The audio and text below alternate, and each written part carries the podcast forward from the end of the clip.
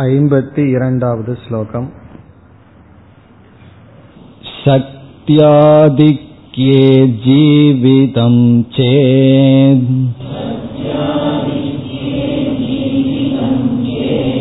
वर्धते तत्र वृद्धिकृत्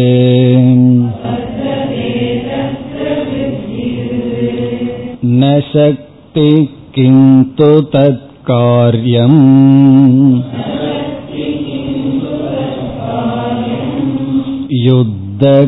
युद्धकृष्यादिकं तथा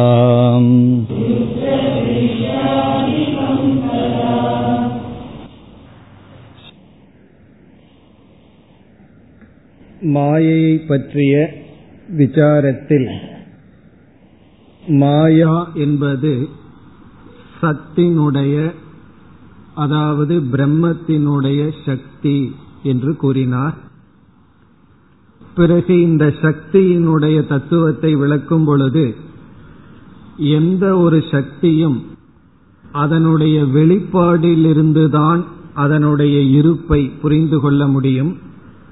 ஆகவே சக்தியானது காரிய கம்யா என்று சொன்னார். நம்மிடம் ஒரு சக்தி இருக்கிறது என்றால் அந்த சக்தியை வெளிப்படுத்தாதவரை அது நமக்கு இருப்பது தெரியாது. அது வெளிப்படுத்தும் பொழுதுதான் அதனுடைய இருப்பை நாம் புரிந்து கொள்ள முடியும். மாயா என்பது ஒரு சக்தி என்றால் அந்த சக்தி இந்த உலகமாக வெளிப்படும் பொழுது மாயா என்ற ஒரு சக்தியை நாம் புரிந்து கொள்கின்றோம்.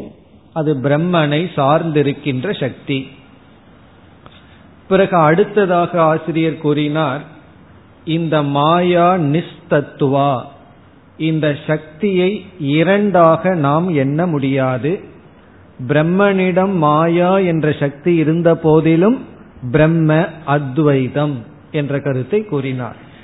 பிரம்மத்தை நாம் அத்வைதம் என்று கூறலாம். பிரம்மனிடம் மாயா என்ற சக்தி இருந்த போதிலும்.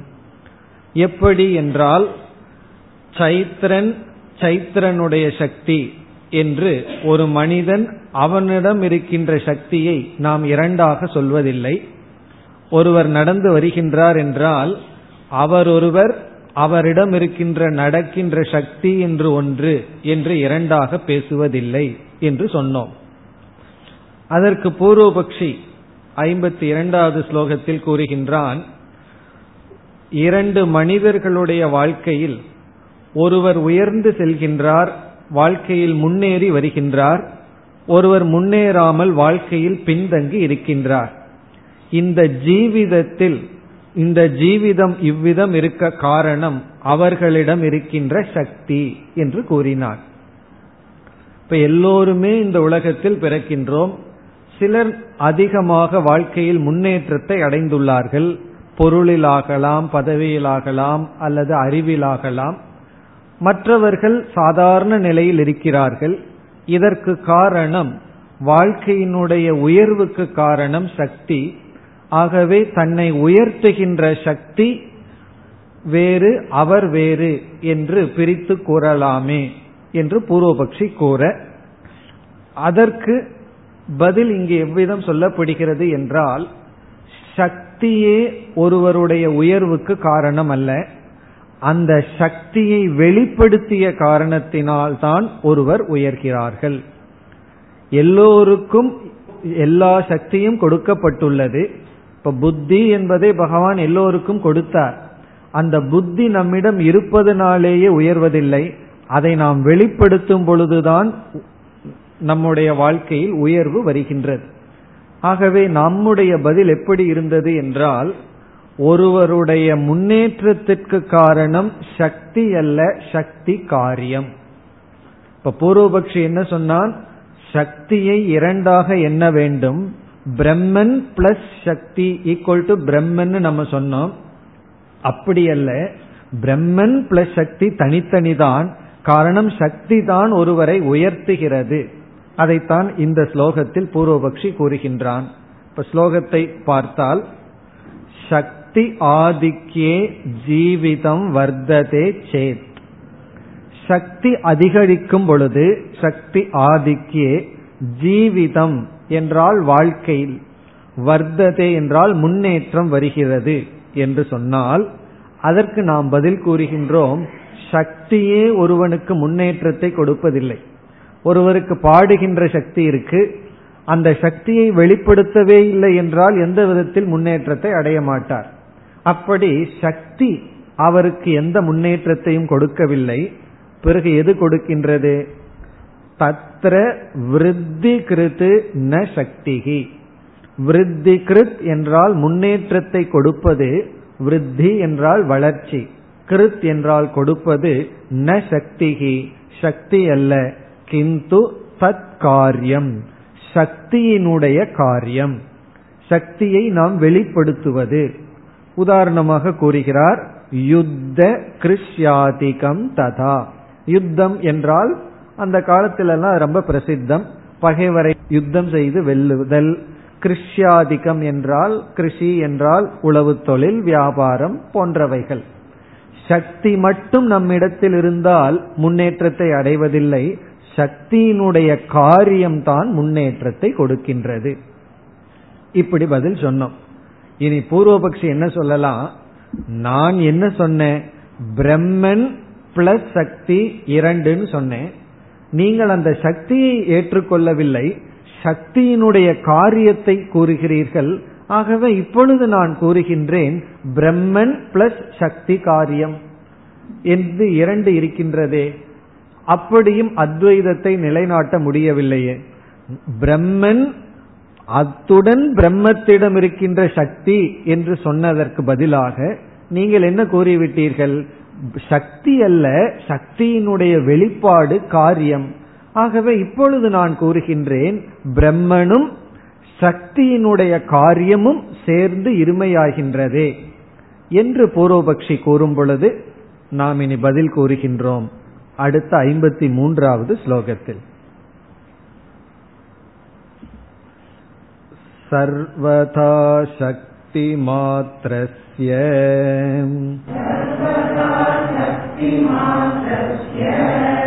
न पृथग्गणना क्वचित्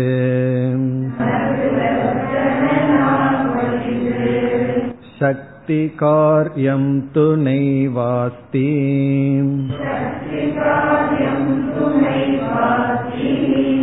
द्वितीयं शङ्क्यते कथम्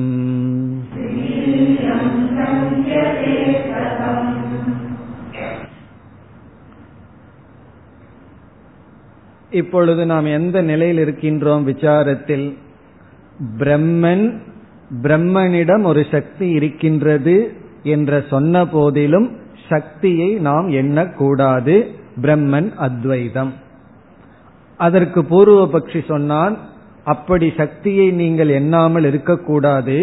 ஒருவருடைய வாழ்க்கைக்கு முன்னேற்றத்திற்கு காரணம் சக்தி. அந்த சக்தியை தனியாக எண்ண வேண்டும். நம்முடைய பதில் ஒருவருடைய வளர்ச்சிக்கு காரணம் சக்தி அல்ல சக்தியினுடைய காரியம் சக்தியினுடைய வெளிப்பாடு. மீண்டும் பூர்வபக்ஷி என்ன சொல்கின்றான்? சரி நான் பிரம்மன் பிளஸ் சக்தி காரியம். இந்த இரண்டும் சேர்ந்து இருமை என்று கூறுகின்றேனே என்பது பூர்வபக்ஷம். அதற்கு நம்முடைய பதில். இங்கும் பதிலை மிக சுலபமாகவும் கூறலாம் சற்று கடினமாகவும் கூறலாம். ஆனா வித்யாரண்யர் எப்பவுமே எப்படி கூறுவார்? சுலபமாக கூற மாட்டார். அவர் வந்து எப்படி கூறுகின்றார்? அவர் எப்படி கூறுகின்றாருங்கிறத விடுத்து இதற்கு சுலபமான பதிலை நம்ம பார்த்திடலாம். பிறகு இங்கு வித்யாரண்யர் எந்த விதத்தில் பேசுகிறார்னு பார்க்கலாம். இதற்கு சுலபமான பதில் என்னவென்றால் காரியம் மித்தியா என்று பலமுறை பேசியிருக்கோம். காரியம்னு சொன்னாவே மித்தியா தானே. பானை மித்தியா காரியத்துவாத்துன்னு சொல்றோம். களிமண் சத்தியம் காரணம். இப்ப காரியம் என்று நீ ஒன்றை கூறிவிட்டால் அதற்கென்று தனித்த இருப்பு இல்லை. ஆகவே பிரம்மனும் ஏதோ ஒன்றினுடைய காரியமும் என்று சொல்லும் பொழுதே அதை நாம் எண்ண முடியாது என்று பதில் சொல்லி விடலாம். இப்ப சுலபமான பதில் வந்து பிரம்மத்துடன் காரியம் என்று எது இருந்தாலும் அந்த காரியமாக இருப்பதனாலேயே அதை நாம் ஒரு பொருளாக எண்ண முடியாது. மித்யா என்பது சுலபமான பதில். ஆனால் இங்கு வித்யாரண்யர் என்ன பதில் சொல்கிறார் என்றால் நாங்கள் இப்பொழுது சதேவ சௌமிய இதமக்ர ஆசித்துங்கிற வாக்கியத்துல இவைகளெல்லாம் தோன்றுவதற்கு முன் சத்து மட்டும் இருந்தது என்கின்ற சத்தை பற்றிய விசாரத்தில் இருக்கின்றோம். இப்ப இந்த உலகத்தில் இருக்கின்ற பொருள்களெல்லாம் தோன்றுவதற்கு முன் சத்தாக இருந்ததுங்கிறத பத்தி பேசுறோம். அங்கு வந்து இந்த உலகம் கிடையாது. நாம பேசுற சத்து வந்து படைப்புக்கு முன்னாடி இருக்கின்ற சத்தை பத்தி பேசுறோம். படைப்புக்கு முன்னாடி இருக்கிற சத்து எப்படிப்பட்ட சத்துனா காரியம் அற்ற சத்து. படைப்புங்கிறது காரியம். இப்ப நாம வந்து காரியம் இல்லாத சத்தை பற்றி பேசும் பொழுது அங்கு காரியம் இல்லை என்று பதில் சொல்கின்றார். இப்ப இவருடைய பதில் வந்து பிரம்மனும் காரியமும் சேர்ந்து இருமையாகிறதே என்றால் காரியம் வராததற்கு முன் இருக்கின்ற பிரம்மத்தை நாங்கள் பேசுவதனால் அப்பொழுது நீ இரண்டு என்று எண்ண முடியாது. இப்ப நாம யாரை பற்றி பேசுறோம்? ஏகம் ஏவ அத்விதீயமான சத்த பற்றிய விசாரம் செய்யும் பொழுது அது ஏகம்தான் அத்வைதம் தான் காரணம் இந்த உலகம் தோன்றுவதற்கு முன்னாடி இருக்கின்ற சத்தை நாங்கள் பேசுகின்றோம். அப்பொழுது காரியமே உற்பத்தி ஆகவில்லை. இப்ப இதிலிருந்து என்ன நம்ம முடிவு செய்கின்றோம்? சக்தியையும் தனியா எண்ண முடியாது. சக்தியினுடைய காரியத்தையும் எண்ண முடியாது. அது மட்டுமல்ல சக்தியையே தனியா எண்ண முடியாதுன்னா அதனுடைய காரியத்தை வேற தனியாக எண்ணிவிட முடியுமா? பானையையே எண்ண முடியாதுன்னா பானையினுடைய காரியத்தை எண்ண முடியுமா என்றால் முடியாதுதான். அவ்விதத்தில் இங்கு பதில் சொல்லப்படுகிறது. பதிலானது ஐம்பத்தி மூணாவது ஸ்லோகத்தில் சர்வதா சர்வதா என்றால் எல்லா விதத்திலும் சக்தி மாத்திரஸ்ய இந்த சக்தியை மட்டும் சக்தி மாத்திரம்னா காரியம் இல்லாத வெறும் சக்தியை பிருதக் கணனா ந குவச்சித்து தனியாக எண்ண முடியாது. சக்தியை தனியாக எப்பொழுதும் எண்ண முடியாது. சக்தியை வந்து ஏற்கனவே சொன்ன கருத்தை தான் இங்க முடிவுரை செய்கின்றார். சக்திய தனியாக எண்ண முடியாது. சக்தி மாத்திரம்னா இங்க மாத்திரம்ங்கிறது காரியம் இல்லாத சக்தி. வெறும் சக்தியை மட்டும் பிருத்தக் கணனான தனியாக எண்ணுதல். குவச்சித் எப்பொழுதும் ந சம்பவதி முடியாது. அதே போல சக்தி காரியத்தையும் எண்ண வேண்டிய அவசியம் இல்லை இங்கு என்ன சொல்கின்றார்? படைப்புக்கு முன்னாடி சக்தி காரியமே இல்லை அல்லவா? இப்ப இல்லாதத பொழுது காரியமே உற்பத்தி ஆகவில்லை. அப்ப எங்கு நாம் எண்ணுவது? அதை கூறுகின்றார் சக்தி காரியம் து நெய்வ அஸ்தி. சக்தி காரியம் இந்த உலகமாக வருதல் என்பது நைவ அஸ்தி அது வரவே இல்லை. ஏன்னா இந்த உலகம் படைப்பதற்கு முன் இருக்கின்ற சத்தை நாங்கள் பேசிக்கொண்டிருப்பதனால் சக்தி காரியம் சக்தியினுடைய காரியமான சிருஷ்டி நைவ அஸ்தி அப்பொழுது தோன்றவே இல்லை. அந்த சத்தை நாம் இப்பொழுது விசாரம் செய்வதனால் முடிவுரை செய்கின்றார் த்விதீயம் கதம் சங்கியதே. த்விதீயம் என்றால் இருமை கதம் எப்படி சங்கியதே சந்தேகிக்கப்பட முடியும்? ஆக்ஷேபம் சந்தேகிக்கப்பட முடியாது. இருமையை சந்தேகிக்க முடியாது. துதியம் கதம் சங்கியதே உன்னால் இருமையை எப்படி சந்தேகம் கொள்ள முடியும்? என்று இப்ப இதுவரை என்ன செய்தார்? மாயா தத்துவத்தை பற்றிய விசாரத்தை ஆரம்பித்து அந்த மாயைக்கு மூன்று லட்சணம் கொடுத்தார். நிஸ்தத்துவா காரிய கம்யா சக்திகி என்ற மூன்று சொற்களில் மாயையை விளக்கி சக்தி என்ற அடிப்படையில் இதுவரை விளக்கி கொண்டு வந்தார். மாயை என்ற தத்துவத்தை ஆரம்பித்து அது ஒரு சக்தி. அந்த சக்தி காரியத்தின் மூலமாக அறியப்படுகின்றது என்று சொல்லி அந்த சக்தியை தனியாக ஒரு பொருளாக எண்ணிக்கொள்ள முடியாது. ஆகவே அப்படிப்பட்ட ஒரு சக்தி பிரம்மனிடம் இருக்கிறது என்று சொன்ன போதிலும் அந்த பிரம்மன் ஏகம் ஏவ அத்விதீயம் தான் என்று இந்த சக்தி நிஸ்தத்துவா என்பதை நிரூபித்தார். மாயை மித்தியா என்று நிரூபித்தார். நிஸ்தத்துவானா சுதந்திரமாக இருக்கின்ற சக்தி அற்றது பிரம்மன் தத்துவம் மாயை நிஸ்தத்துவம் என்று நிரூபித்தார். இனி அடுத்த ஸ்லோகத்திலிருந்து இந்த மாயா விஷயத்தில் மீண்டும் ஒரு கருத்தை நமக்கு கொடுக்கின்றார். மேலும் இந்த மாயை பற்றிய விசாரம் இப்பொழுது துவங்குகின்றது. அல்லது தொடர்கின்றது மாயை பற்றி இவ்வளவு கருத்து சொல்லி பிறகு இனி ஒரு பெரிய ஒரு சந்தேகம் மாயா விஷயத்தில் நமக்கு வரும் அதையும் எடுத்து அதில் சில கருத்துக்களை நமக்கு கூறுகின்றார் ஐம்பத்தி நான்காவது ஸ்லோகம் न कृत्स्नब्रह्मवृत्तिः सा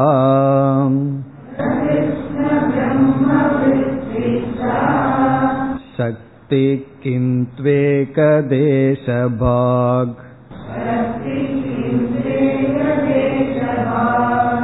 घटशक्तिर्यथा भूमौ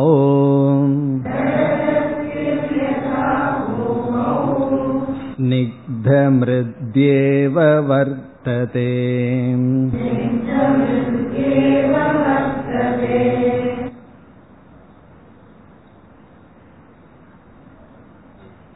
இனி வருகின்ற விசாரம் எதை பற்றியது என்றால்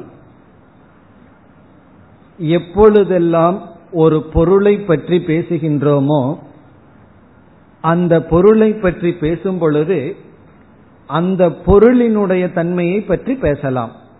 இப்பொழுது மாயா என்ற விசாரம் செய்தோம். அந்த மாயை காரியத்தினால் அறியப்படுவது. பிறகு சில சமயங்கள்ல திரிகுணாத்மிகான்னு சொல்லுவோம். சத்துவம் ரஜ சமஸ் என்ற மூன்று குணங்களுடன் கூடியது. இப்படியெல்லாம் சொல்லலாம். பிறகு நிஸ்தத்துவம் அது மித்யா சொரூபம் என்றெல்லாம் சொல்லலாம். இது வந்து அந்த வஸ்துவினுடைய சொரூப விசாரம். பிறகு இனி ஒன்று இனி ஒரு தத்துவத்தையும் எந்த ஒரு வஸ்துவை பற்றி பேசும் பொழுதும் கூற வேண்டும். அது என்னவென்றால் அந்த பொருள் எதை சார்ந்து இருக்கின்றது? ஆங்கிலத்தில் லொகேஷன் என்று சொல்வது சமஸ்கிருதத்தில் அதிகரணம். அதிகரணம்னா எங்கு இருக்கின்றது என்று சொல்லியாக வேண்டும். இப்ப இந்த புஸ்தகத்தை பற்றி நான் பேசி இந்த புஸ்தகமானது இந்த மேஜை மீது இருக்கின்றது என்று எந்த ஒரு பொருளுக்கும் ஆதாரத்தை கூறியாக வேண்டும். அதிகரணத்தை கூறியாக வேண்டும். அப்படி இந்த மாயை எங்கு இருக்கின்றது? அதுதான் இப்போ நமக்கு கேள்வி. மாயை வந்து எந்த இடத்தில் இருக்கின்றது? மாயைக்கு லொகேஷன் என்ன? மாயை எதில் இருக்கின்றது? இந்த உலகம் எல்லாம் மாயையை சார்ந்திருக்குன்னு சொல்லிடலாம். இந்த மாயை எங்க இருக்கின்றது மாயை மாயையில் இருக்கிறதுன்னு சொல்ல முடியாது. அது அப்படி சொன்னா என்ன தோஷம் வரும்? ஆத்மாசிரிய தோஷம்னு வந்துடும் இப்ப நான் எங்கு அமர்ந்திருக்கின்றேன்னு சொன்னா நான் வந்து என்னுடைய தலையில் அமர்ந்திருக்கின்றேன்னு சொல்ல முடியாது.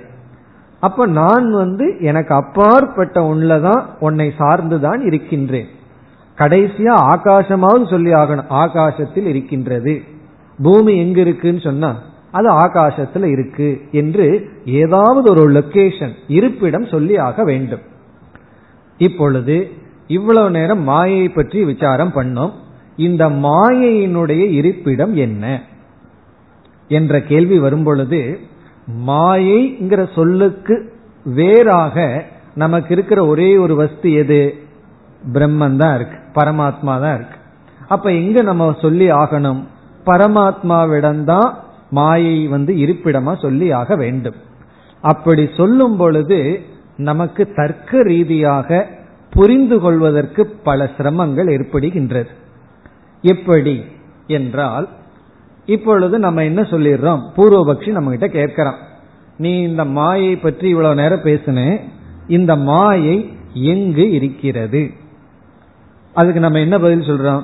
மாயையை தவிர நம்ம வாயிலிருந்து ஏதாவது ஒரு சொல்லு வரணும்னா பிரம்மன் தான் இருக்கு. உடனே என்ன சொல்லிடுவோம்? பிரம்மன் அப்படின்னு சொல்லிடுவோம். பிரம்மனிடத்தில் இருக்கின்றது. இப்ப பூர்வபக்ஷி நம்ம கிட்ட கேள்வி கேட்டு நம்ம மடக்க போறான். அவன் கேட்கிறான் பிரம்மனிடத்தில் மாயை இருக்குன்னு சொல்ற இந்த மாயை வந்து பிரம்மனிடத்தில் இருக்கிறதுன்னு சொன்னா முழு பிரம்மனிடத்தில் வியாபிச்சிருக்கா? அல்லது ஒரு போர்ஷன்ல இருக்கா? ஒரு சைடுல ஏதோ ஒரு இடத்துல மட்டும் இருக்கா? என்பது கேள்வி. இந்த பிரம்மன் முழுவதும் மாயை வியாபித்து இருக்கின்றதா? அல்லது ஒரு பகுதியில் மட்டும் இந்த மாயை இருக்கிறதா? என்று அவன் நம்மிடத்தில் ஒரு கேள்வியை கேட்கின்றான். நான் வந்து இந்த டயஸ்ல அமர்ந்திருக்கேன்னு சொன்னா முழு டயஸ்லயும் அமர்ந்திருக்கிறனா? அல்லது ஏதோ ஒரு போர்ஷன்ல அமர்ந்திருக்கிறனா? அப்படிங்கிற ஒரு கேள்வி வருகின்றது. அதாவது பாய் மேல அமர்ந்திருக்கின்றோம். அப்ப நம்ம என்ன பண்ணுவோம்? அந்த பாயினுடைய முழு பகுதியில நம்ம அமர்ந்திருப்பதில்லை. ஒரு பகுதியில தான் நம்ம அமர்ந்திருக்கின்றோம். அப்படி முழு இடத்திலையும் முழு பிரம்மனிடத்திலும் மாயை வியாபிச்சிருக்கா? அல்லது ஒரு பகுதியில் மட்டும் இருக்கின்றதா? அப்படி அவன் கேள்வி கேட்ட உடனே நம்ம ஏதாவது பதில் சொல்றதுக்கு யோசிப்போம். அதுக்கு முன்னாடியே அந்த பூர்வபக்ஷி என்ன சொல்றான்? நீ இந்த ரெண்டுல என்ன பதில் சொன்னாலும் நான் அதுல தோஷத்தை காட்டுவேன். அப்படி அவன் ரெண்டு பதிலையும் அவனே சொல்லி தோஷத்தை சொல்றான். நம்ம பதில் சொல்ல விடுறதில்லை. பதில் சொல்றதுக்கு முன்னாடியே ரெண்டு பதில நீ சொன்னாலும் எந்த பதிலுக்கும் அதுல நான் ஒரு குறையை காட்டுவேன்.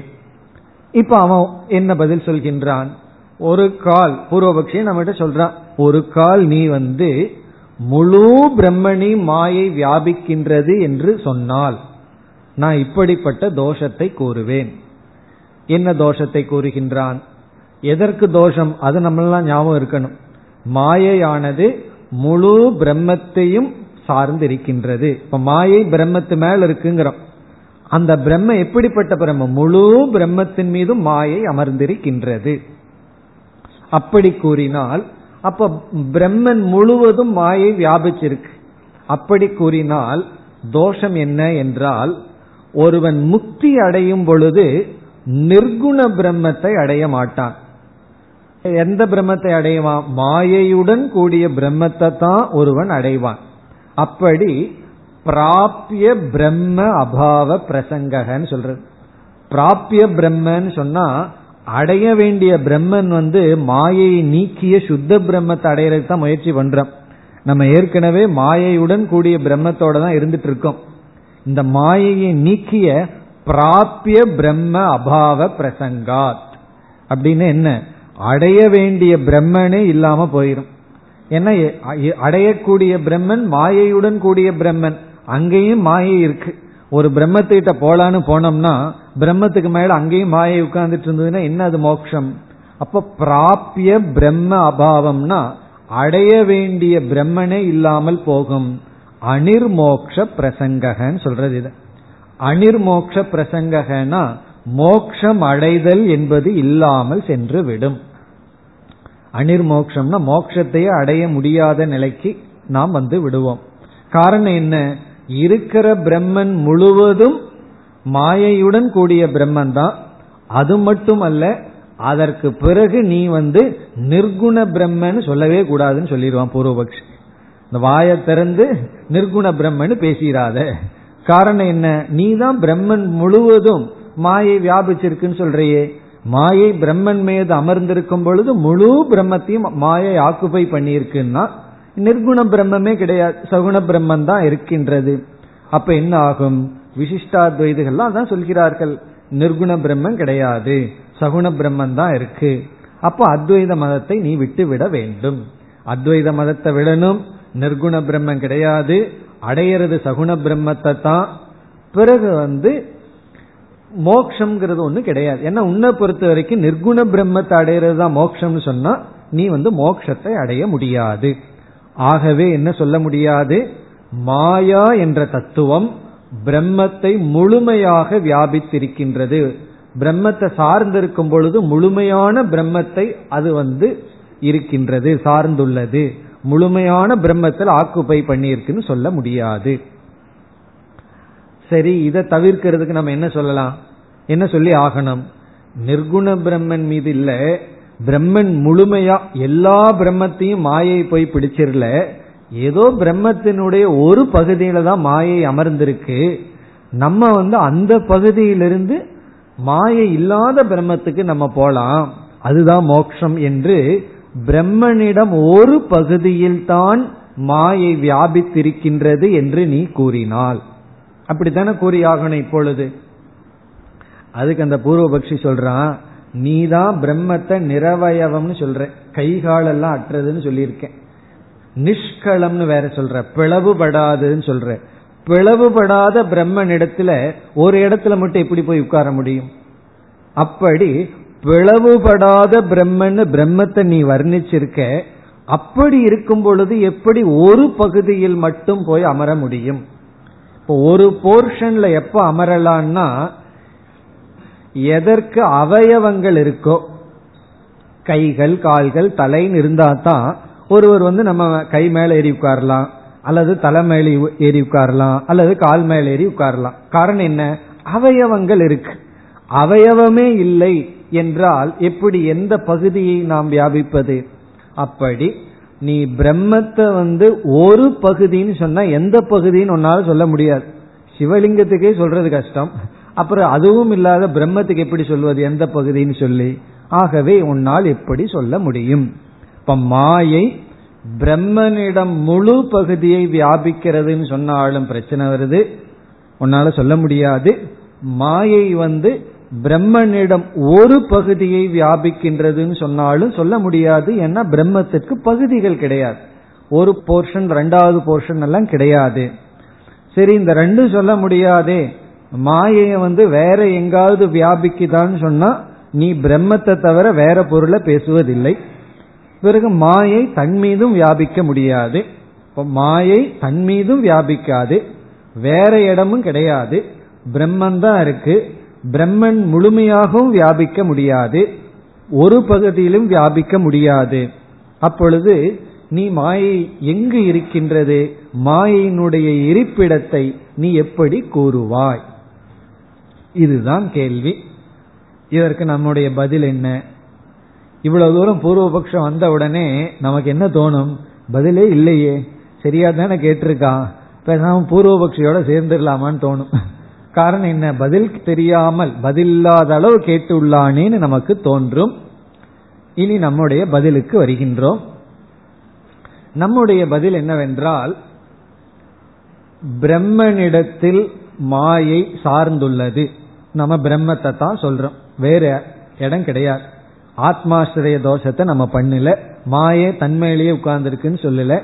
பிரம்மத்துக்கு அப்பாற்பட்டு வேறொரு பொருளையும் நம்ம அறிமுகப்படுத்தல. பிரம்மனிடத்துல தான் சார்ந்திருக்கிறது. அப்படின்னு முதல்ல சொல்றோம். இனி எல்லாம் நம்முடைய பதில். இரண்டாவது பாயிண்ட் என்ன சொல்றோம்? நீ முதல் சொன்னபடி நாங்க சொல்லல. முழுமையான பிரம்மத்தை வியாபிக்கின்றது என்று நாங்கள் சொல்லவில்லை. அதை நம்ம ஒத்துக்கிறோம். காரணம் என்னன்னா நீ சொல்ற தோஷம் வந்துடும் முழுமையான பிரம்மத்தை வியாபிக்குதுன்னு நான் சொல்லிவிட்டேன்னா அதற்கு பிறகு நிர்குண பிரம்மன் என்னால பேச முடியாது. பிறகு அடைய வேண்டிய பிரம்மனும் இல்லாம போயிரும். ஆகவே முதல் சொன்னதையும் நான் வந்து ஏற்றுக்கொள்கிறேன். முழுமையான பிரம்மத்தை மாயை வியாபிக்கவில்லை. பிறகு என்ன சொல்கிறாய்னா ஒரு பகுதியை வியாபிக்கின்றது என்று சொல்கிறேன் அப்படின்னு சொல்றோம். அப்படின்னா நான் ஏற்கனவே அதுல தோஷத்தை சொல்லி இருக்கின்றேனே அவன் சொல்லுவான். ஒரு பகுதியை வியாபிக்கின்றதுன்னு நீ சொன்னால் நான் அதுல தோஷம் ஏற்கனவே சொல்லி இருக்கின்றேனேன்னு சொன்னா சில சமயங்கள்ல ஏதாவது பாவத்தை பண்ணிடுவோம் பண்ணிட்டு உடனே என்ன பண்ணுவோம் தெரியுமோ? அதுக்கு பரிகாரம் பண்ணிடுவோம் அது போல நான் அந்த மாதிரி ஒரு பதில் சொல்லிட்டு அதுக்கு பரிகாரம் சொல்கிறேன்னு சொல்லிடுறோம். இந்த பரிகாரத்தை நம்ம சொல்றோம். சில பேர் வந்து ஏதாவது அவசரப்பட்டு அவ அப்படித்தான் ஒருத்தர் சொன்னார். எங்கேயோ கடைக்கு போனாராம். இந்த முட்டை இதையெல்லாம் சாப்பிட்டாராம். அந்த நேரம் சாப்பிடாம இருக்க முடியலையா? அதுக்கு வந்து நான் வந்து இவ்வளவு காயத்ரி ஜபம் பண்ணிடுறேன்னு சொல்லி பரிகாரம் பண்ணாராம். அப்படி ஒரு பாவத்தை பண்ணிட்டு பரிகாரம் பண்ற மாதிரி நம்ம என்ன பண்றோம் இந்த இடத்துல? எனக்கு தெரியுது அப்படி சொல்றதுல தப்பு இருக்கு. பிரம்மன் வந்து நிஷ்கலந்தான். அவயவம் இல்லதான். அதுல போய் ஒரு பகுதின்னு பிரம்மத்திட்ட சொல்ல முடியாதுதான். ஆனாலும் நான் அப்படி சொல்றேன். ஆனா சொல்லிட்டு அதுக்கு பரிகாரம் சொல்கின்றேன். அப்படின்னு சொல்லி நாம இரண்டாவது பதில சொல்லி அதற்கு பரிகாரத்தை சொல்கின்றோம். ஒழுங்கா பரிகாரத்தை கேட்டுப்பாரு உனக்கு புரியுதா? அப்படின்னு சொல்றோம். பிறகு அவன் கேட்கிறான் எதற்கு நீ வந்து சொல்ல முடியாத பதில சொல்லிட்டு அதுக்கு கஷ்டப்பட்டு பரிகாரம் பண்றேன்னு அவன் திருப்பி கேட்கறான் இதே கஷ்டம் உனக்கு தெரியுது அதுல தவறு இருக்குன்னு சொல்லி. பிரம்மனுடைய ஒரு பகுதியில தான் மாயை வியாபிக்கின்றதுன்னு சொல்றதுல ஏதோ பிரச்சனை இருக்குன்னு உனக்கு தெரியுது. தெரிஞ்சிட்டு பிறகு கஷ்டப்பட்டு ஏன் பரிகாரம்? அதுக்கு முன்னாடியே பரிகாரம் பண்ணாம இருக்கலாமே என்று அவன் கேட்கும் பொழுது அதுக்கு நம்ம பதில் சொல்றோம். உண்மைதான் நான் ஏன் இரண்டாவது பதில் சொன்னேன் என்றால் சில மந்த புத்தியை உடையவர்கள் இருக்கிறார்கள். அந்த மந்த புத்திகள் தான் இந்த மாதிரி கேள்விகள் கேட்டுக்கொண்டு இருக்கிறார்கள். அந்த மந்த புத்திக்காக நான் இந்த பதிலை சொல்லி பரிகாரம் சொல்றேன். உனக்கே புத்தி கொஞ்சம் சூக்மம் ஆயிடுதுன்னா நீ இந்த கேள்வியும் கேட்க மாட்டேன். நான் அந்த பதிலும் சொல்ல மாட்டேன்.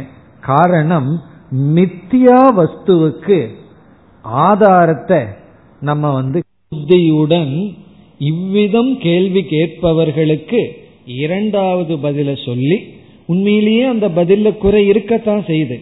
அதுக்கு காரணம் என்னிடத்துல குறை இல்லை கேட்கிற உன்னிடத்துல தான் குறை.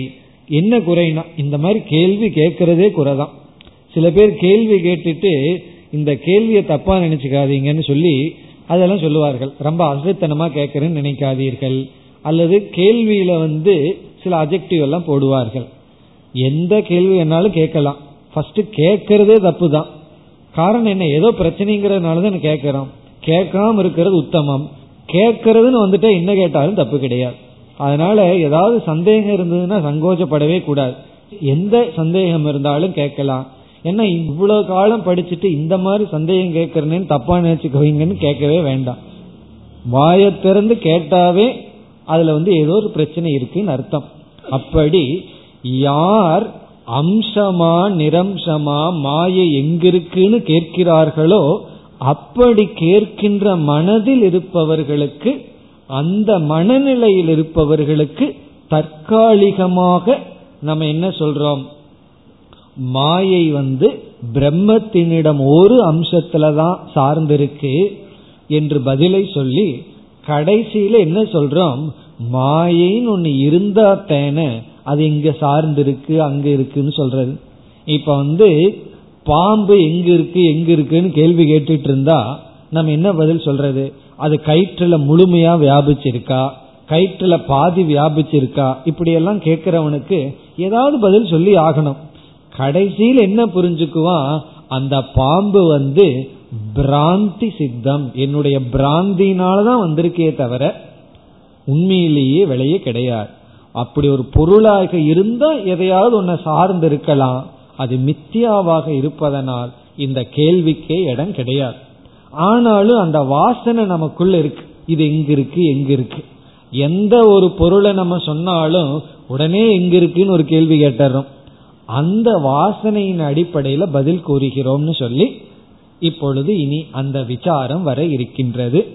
உபனிஷத்திலேயே வேதங்களிலேயே ஒரு பகுதிதான் இந்த சிருஷ்டி மீதி மூன்று பாதங்கள் பிரம்மத்தினுடைய மூன்று பகுதிகள் வந்து இதை தாண்டி இருக்கின்றதுன்னு ருக்வேத சுக்தங்கள் எல்லாம் வந்திருக்கின்றது. அதையெல்லாம் இங்கு குறிப்பிட்டு புருஷ சுக்தத்தில எல்லாம் நம்ம படிச்சிருக்கோம். அதையெல்லாம் இங்கு ஆசிரியர் குறிப்பிட்டு சாஸ்திரமே பிரம்மனில் பிரம்மனுடைய ஒரு பகுதியில தான் இந்த மாயை இருக்கின்றதுன்னு சொல்லி கடைசியில அதையெல்லாம் தாண்டி இருக்கின்றதுன்னு சொல்லப்பட்டிருக்கிறது. இது எதற்காக என்றால் புத்தி வந்து கொஞ்சம் மந்தமாக இருப்பவர்களுக்காக. புத்தி வந்து ரொம்ப கூர்மையாகிவிட்டால் இந்த கேள்வியும் இல்லை இந்த பதிலும் இல்லை. அதுதான் நம்முடைய கடைசி பதில். இப்ப இந்த விசாரத்தை தான் இப்பொழுது நாம் ஆரம்பிக்கின்றோம். இப்ப எப்படி ஆரம்பிக்கப்படுகிறதுன்னு பார்ப்போம். ஸ்லோகத்திற்குள் சென்றால் சா சக்திகி அந்த சக்தியானது இப்ப வந்து அந்த மாயையை தான் சக்தின்னு சொல்றோம். சா அந்த மாயை என்கின்ற சக்தியானது ந கிருத்ன பிரம்ம விருத்திகி சில புஸ்தகத்துல பிரம்மான் இருக்கு அதை ஷார்ட் பண்ணிக்கணும். பிரம்ம விருத்திகி ந கிருத்ன பிரம்ம விருத்திகி கிருத்னம்னா டோட்டல் முழுமைன்னு அர்த்தம். ந கிருஷ்ண பிரம்ம விருத்தினா பிரம்மனில் முழுமையாக வியாபிக்கவில்லை. விற்த்திகின வியாபித்தல். ந கிருஷ்ண பிரம்ம விருத்தி என்றால் இந்த சக்தி பிரம்மனிடம் முழுமையாக வியாபிக்கவில்லை. இந்த மாயாங்கிற சக்தி பிரம்மனிடத்துல முழுமையா வியாபிச்சு இருக்கவில்லை. பிறகு கிந்து ஏக தேசபாக் கிந்து என்றால் ஆனால் ஏக தேசபாக் ஏக தேசபாக் என்றால் ஒரு பகுதியை மட்டும் பிடித்து கொண்டிருக்கிறது. ஒரு பகுதியில தான் ஏகதேசம்னு ஒரு இடத்துல தான் வியாபித்து இருக்கின்றது. கிந்து ஏகதேசபாக். அதாவது பிரம்மன் ஒரு தத்துவம் இருக்கு. அதை சார்ந்துதான் மாயை இருக்கு. மாயைக்கு லொகேஷன் வந்து பிரம்மனிடத்துல தான் சொல்லணும். அந்த பிரம்மனிடம் முழுமையாக வியாபித்தில்லை. நம்ம ஒரு பெரிய பாய போட்டோம்னா அந்த பாயில ஒரு பகுதியில மட்டும் அமர்ந்திருக்கிறோம். மீதி பகுதியெல்லாம் சும்மா இருக்கு. அதுபோல பிரம்மனிடம் ஒரு பகுதியில தான் இந்த சக்தி இருக்கிறது. இப்ப மீதி பகுதியெல்லாம் மாயையில தொடாத நிர்குண பிரம்மன் இருக்கு. ஆகவே ஒரு சாதகன் வந்து அந்த பிரம்மத்தை அடையலாம். பிறகு நமக்கு புரிய வைப்பதற்காக உதாரணம் லௌகிக திருஷ்டாந்தத்தை சொல்கின்றார். எப்படி என்றால் கடசக்திகி யதா பூமௌ ஸ்னிக்த மிருதி ஏவ வர்த்ததே. இப்ப வந்து பூமி இருக்கின்றது. பூமினா மண் இருக்கு மணல் மண் பூமி தத்துவம் இருக்கு. இந்த பூமியிலிருந்து பானையானது உருவாகின்றது. பூமியிலிருந்து பானையை நாம் உருவாக்குகின்றோம். இப்ப எல்லா மண்ணுக்கும் பானையாகின்ற சக்தி கிடையாது. இப்ப இங்க என்ன சொல்லப்படுகிறதுனா மண்ணிலிருந்து பானை வருகின்றது. மண்ணிலிருந்து பானையை நம்ம உருவாக்குறோம். எல்லா மண்ணிலிருந்தும் பானை வருவதில்லை. கடற்கரையில் இருக்கிற மண்ணை எடுத்து பானை உருவாக்க முடியாது. அது களிமண் அதுக்குன்னு ஒரு விதமான மண் இருக்கு. அந்த மண்ணிலிருந்து தான் பானை வருகின்றது. அப்போ ஒரு மண்ணுக்கு பானையை உருவாக்கின்ற சக்தி இருக்கு. மற்ற மண்ணுக்கோ பாறைக்கோ பானையை உருவாக்குற சக்தி இல்லை. அப்ப மண்ணிடம் என்ன இருக்கின்றது? கட சக்தி மண்ணிடம் மிருதுல இருக்கு.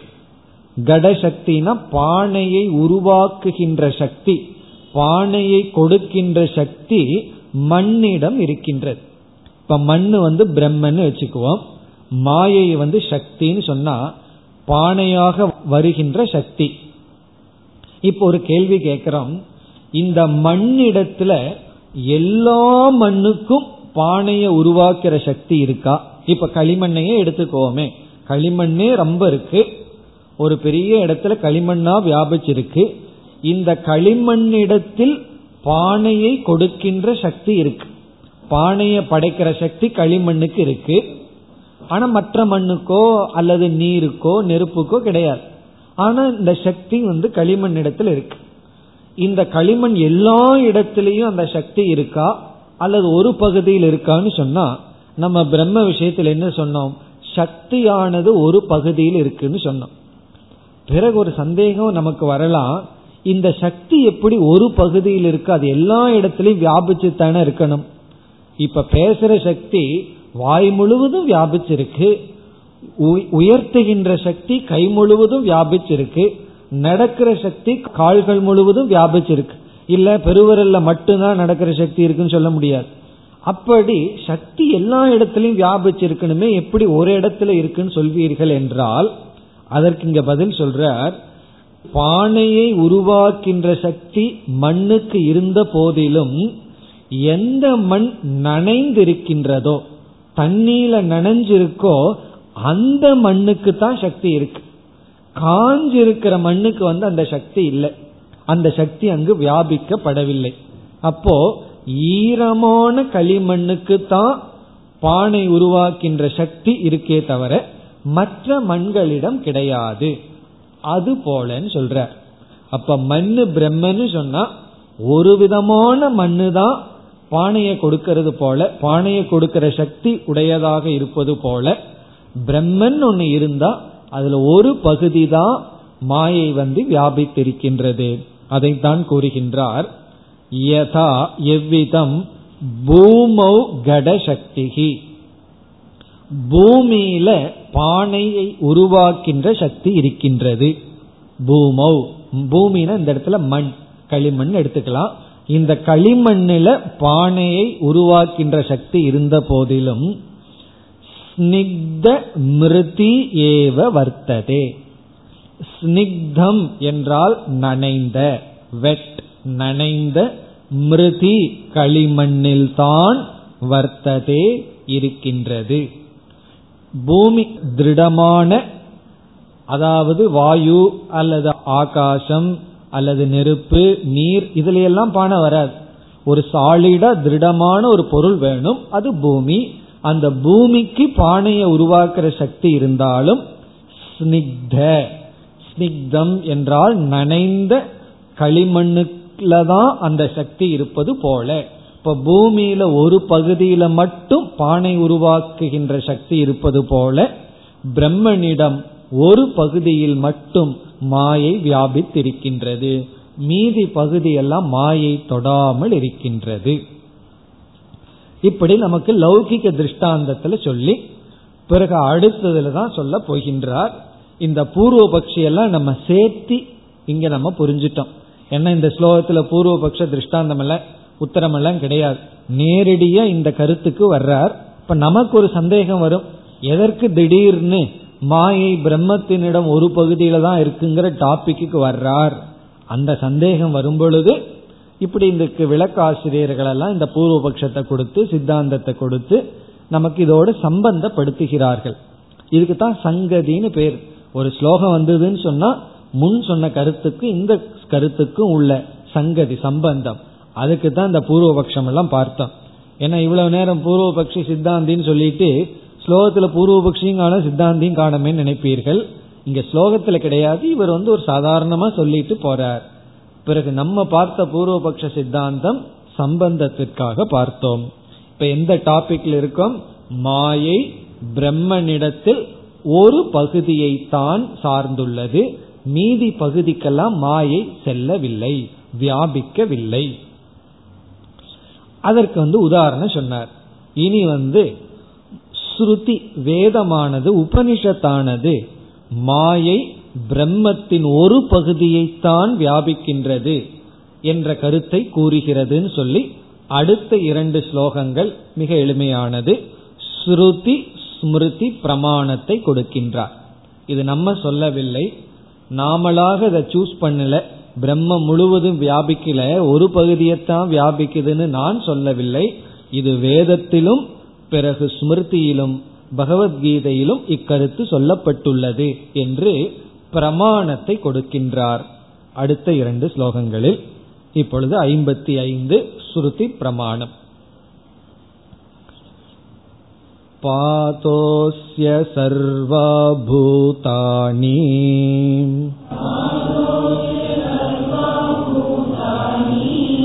त्रिपातस्ति स्वयं प्रभः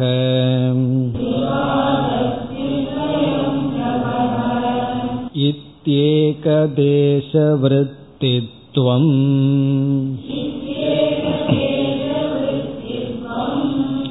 माया यावतते श्रुतिः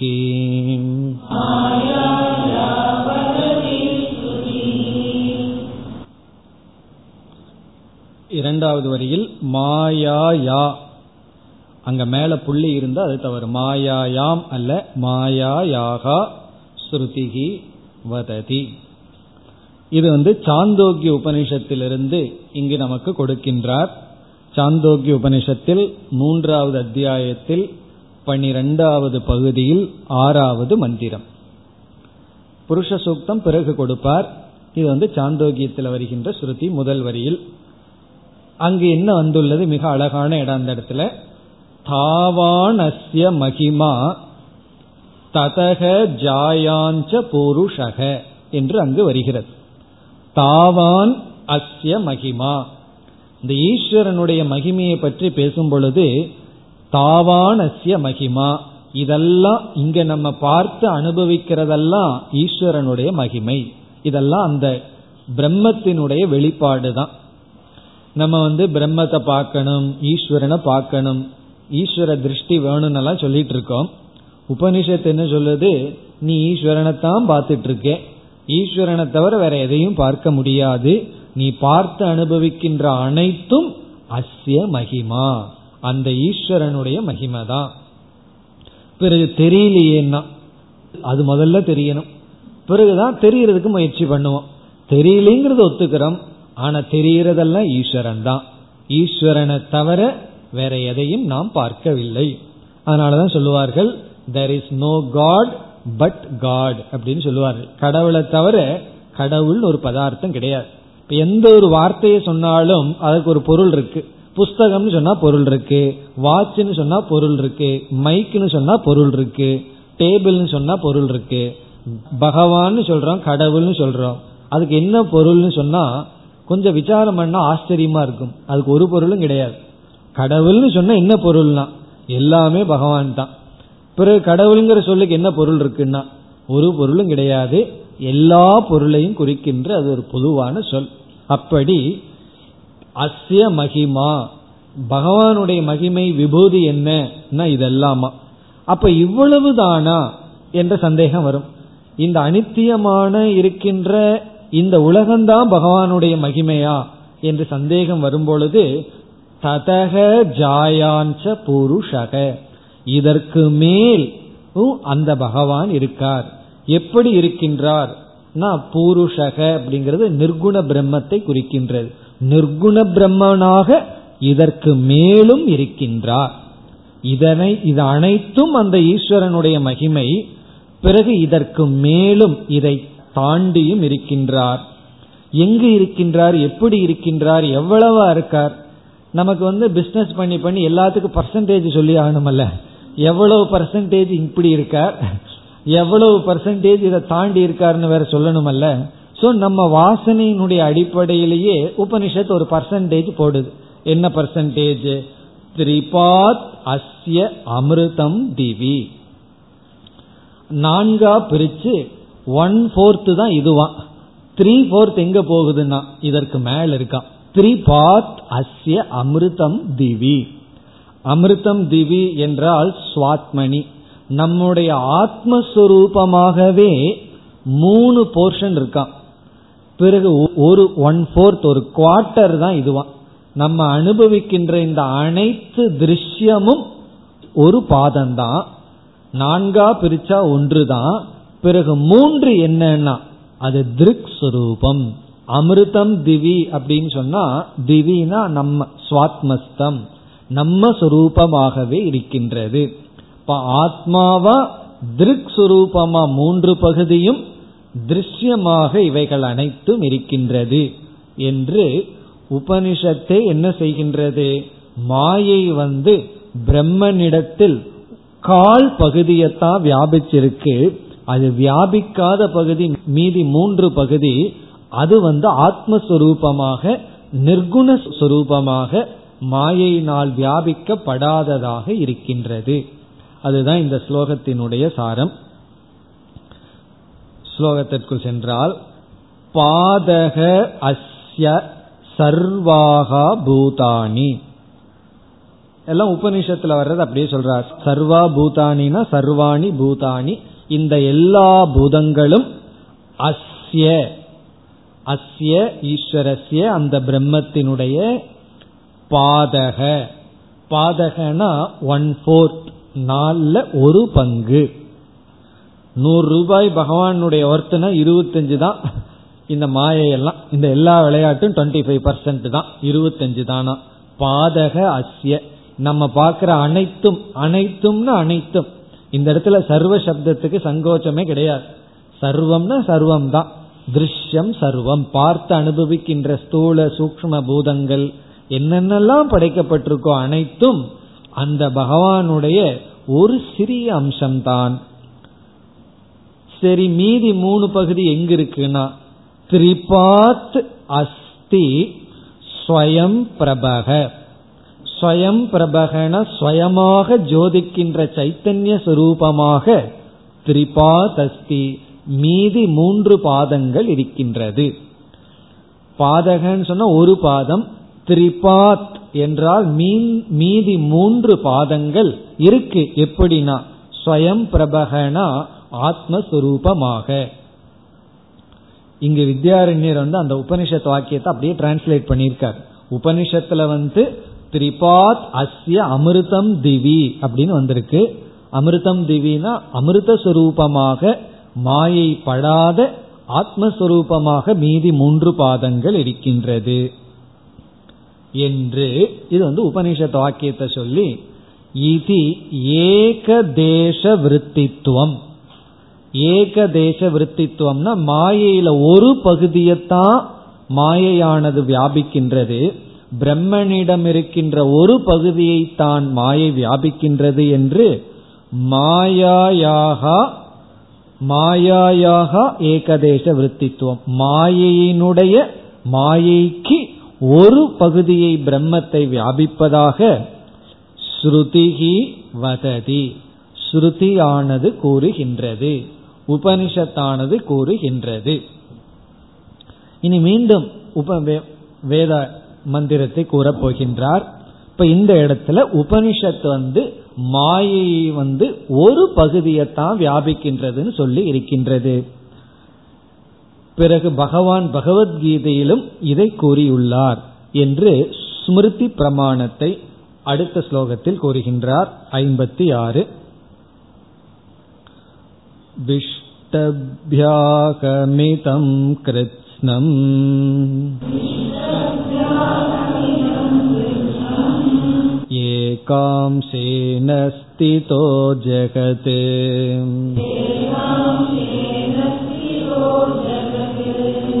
इति कृष्णोऽर्जुनायाः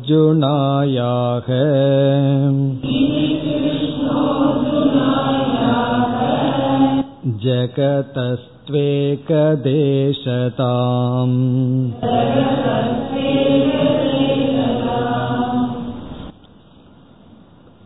பகவத்கீதையில் பத்தாவது அத்தியாயத்தில் பகவான் என்ன செய்கின்றார்?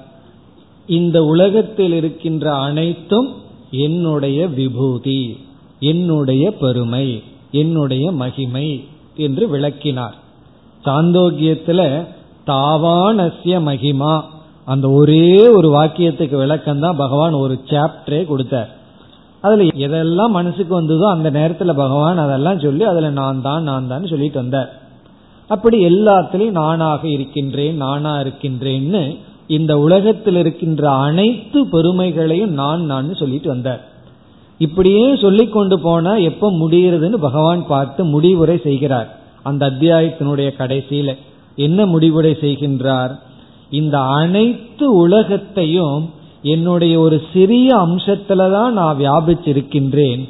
நான் வியாபிக்காதது என்னுடைய பெருமை இதை தாண்டி இருக்கின்றது என்று முடிவுரை செய்கின்றார். அந்த பத்தாவது அத்தியாயத்தினுடைய முடிவுரையினுடைய முதல் வரியை இங்கு சொல்கின்றார். விஷ்டபிய அகம் இதம் கிருத்னம் ஜெகது. விஷ்டபிய என்றால் வியாபித்து இருக்கின்றேன். இதம் இந்த கிருத் கிருத்னம் முழுமையான ஜெகத்து. அகம் நான். நான்ங்கிறது இந்த இடத்துல பிரம்ம ரூபமாக இருந்து பகவான் பேசுறார். பிரம்மஸ்வரூபமாக இருக்கின்ற நான் கிருஷ்ணம்னா முழுமையான ஜெகத் உலகை இதம். இந்த முழுமையான உலகத்தை வியாபித்து எப்படி வியாபித்திருக்கின்றேன்? ஏகாம்சேன விஷ்டபிய ஸ்திதக அகம். என்னுடைய ஒரு அம்சத்தினால் இவைகளை வியாபித்து இருக்கின்றேன். நான் வந்து தென்படுகின்ற இந்த உலகம் என்னுடைய ஒரு அம்சம்தான். ஏகாம்சேன விஷ்டபிய அகம்ஸ்திதக என்னுடைய ஒரு அம்சத்தினால் இவைகள் அனைத்தையும் நான் வியாபித்திருக்கின்றேன். நான் வியாபிக்காத என்னுடைய இனியொரு அம்சம் இருக்கின்றதே. அது எப்படிப்பட்ட அம்சம் என்றால் அது வந்து ஆத்மஸ்வரூபமாக இருக்கின்ற அம்சம். அதை வந்து பொருளாக நீங்கள் பார்த்து அனுபவிக்க முடியாது. காரணம் என்ன?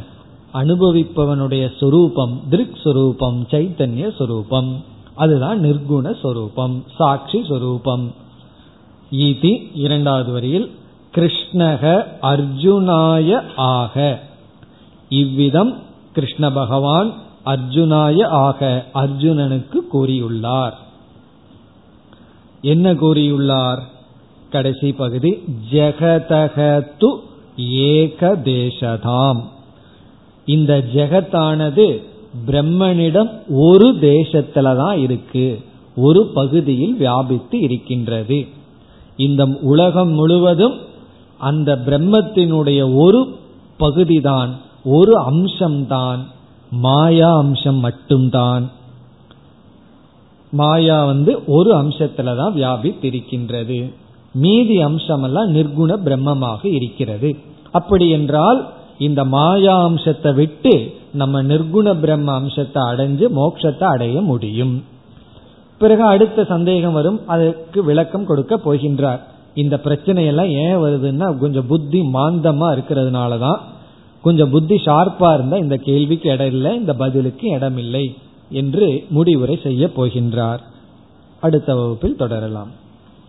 ஓம் போர் நமத போர் நமிதம் போர் போர் நமுதச்சதேம் பூர்ணய பூர்ணமாதாய பூர்ணமேவாவசிஷ்யதே ஓம் சாந்தி சாந்தி சாந்திஹி.